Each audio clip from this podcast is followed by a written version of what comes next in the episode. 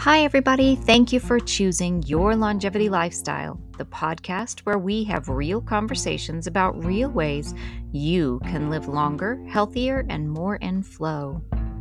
Today, we're in the entrepreneur's arena where we dedicate a few minutes to the entrepreneurial journey and the specific issues that arise.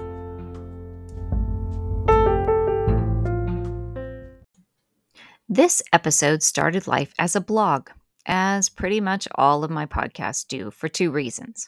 Number one, I'm a writer, so I have to get the thoughts out of my head and onto paper before I can truly process them.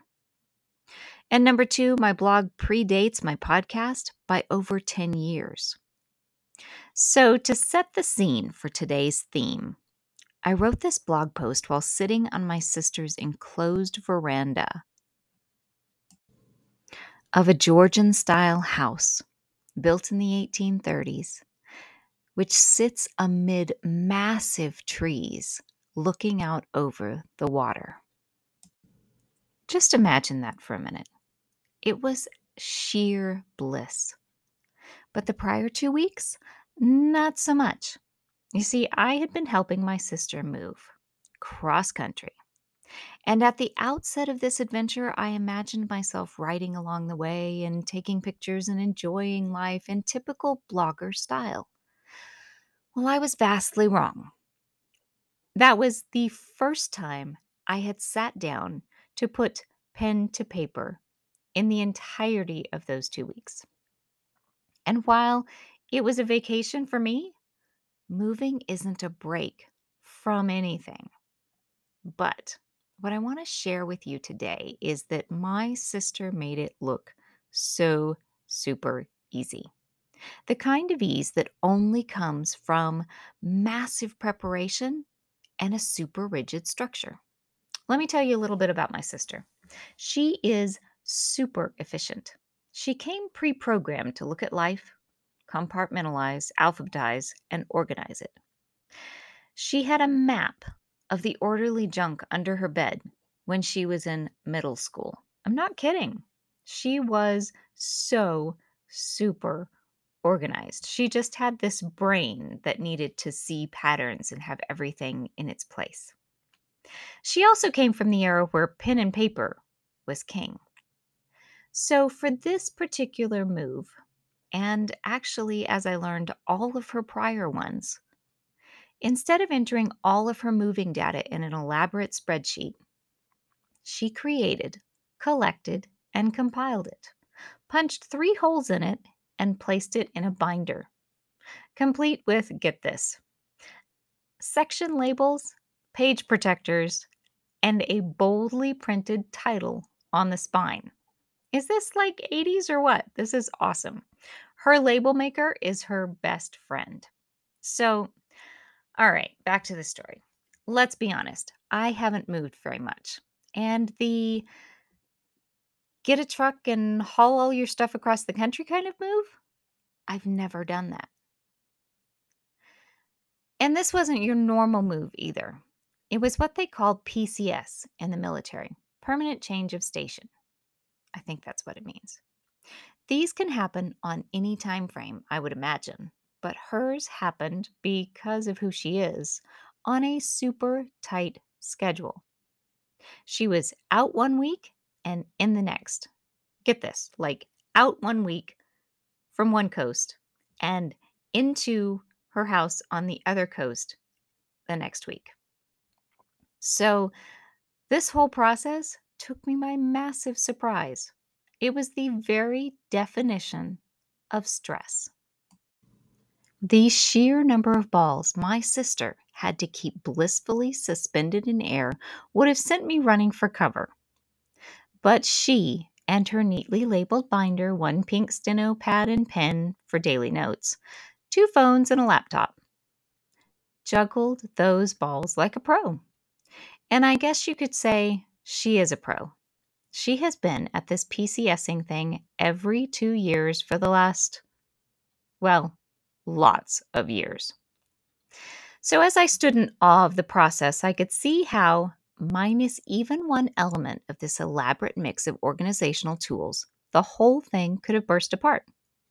And what's more, at any point along the way, overwhelm could have descended upon and claimed my sister's sanity. Okay, now back to this very moment. I have a confession to make. I have never been organized. Next to my sister, I look and feel like chaos in motion.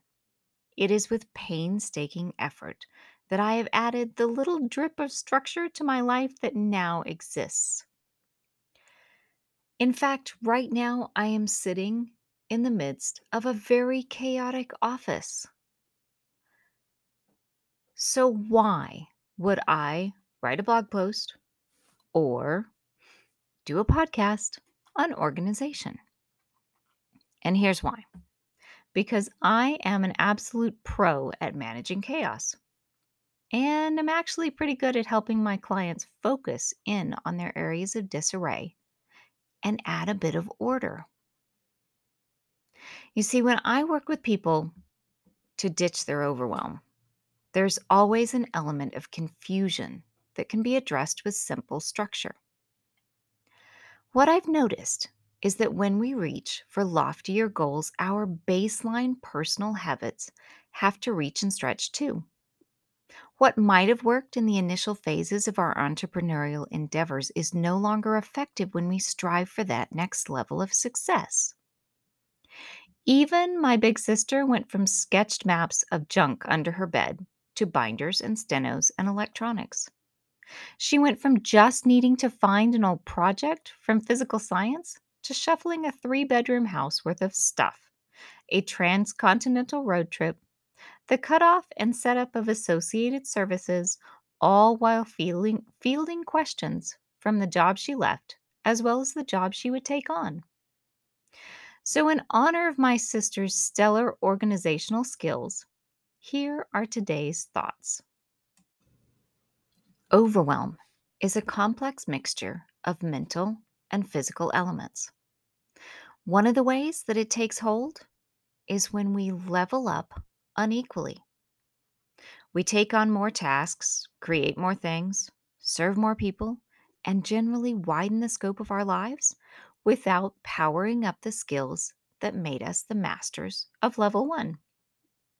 So, I'd like to share with you today the process I use with my clients to level up their organizational skills and downgrade their overwhelm.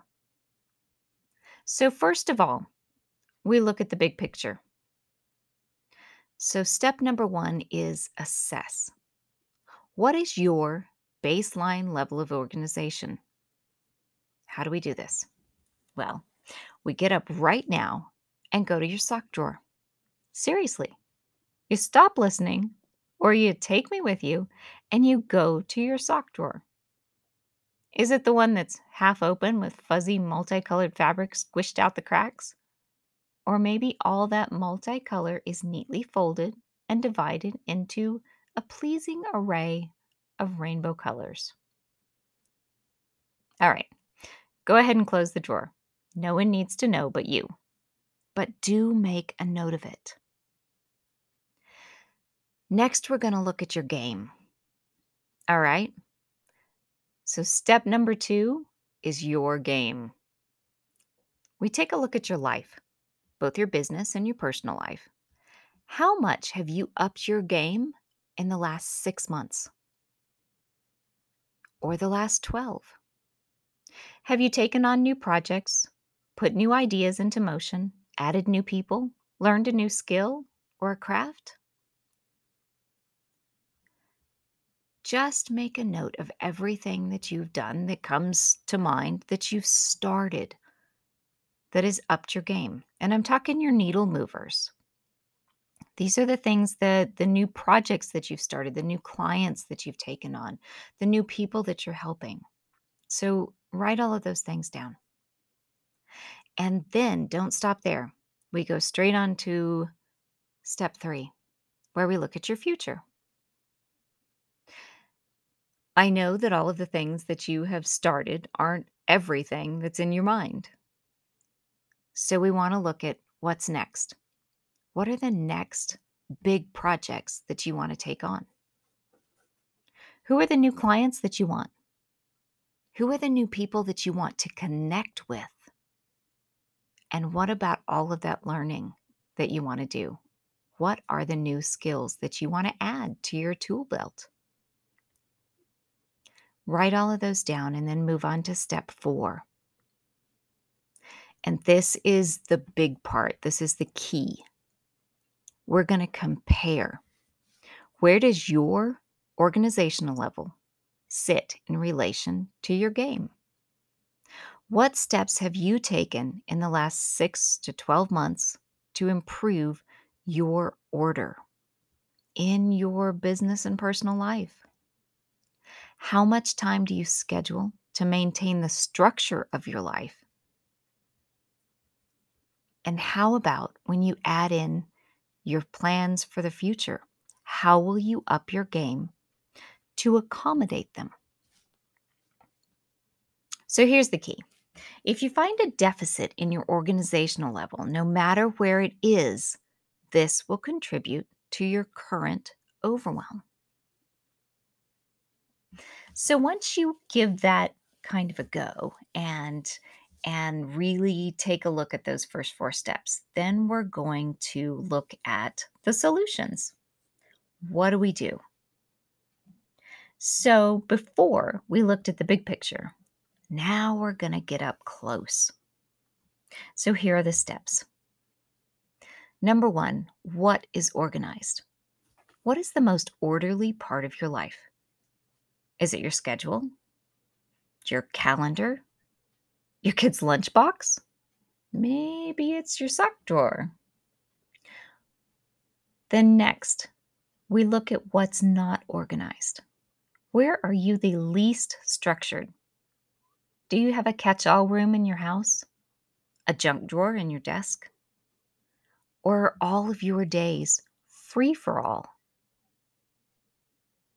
Now, there's absolutely no judgment in these. It's super important that you are honest with where your level of organization is and where it's not. Because the next thing we do is we want to equalize. If you're super organized with your appointments, but can't remember the last time you did laundry, bring your laundry a bit up to speed. Not all at once, but take the next step to equalize where you're organized and where you're not, because this will help you up your game without leaving important bits of your life behind. I mean, like, all right, it can be argued that laundry is not all that important, but if you don't have all the clothes you want to wear to that super important meeting, then you are shooting yourself in the foot as far as your business goes or the rest of your life goes. So, let's look at why we do this.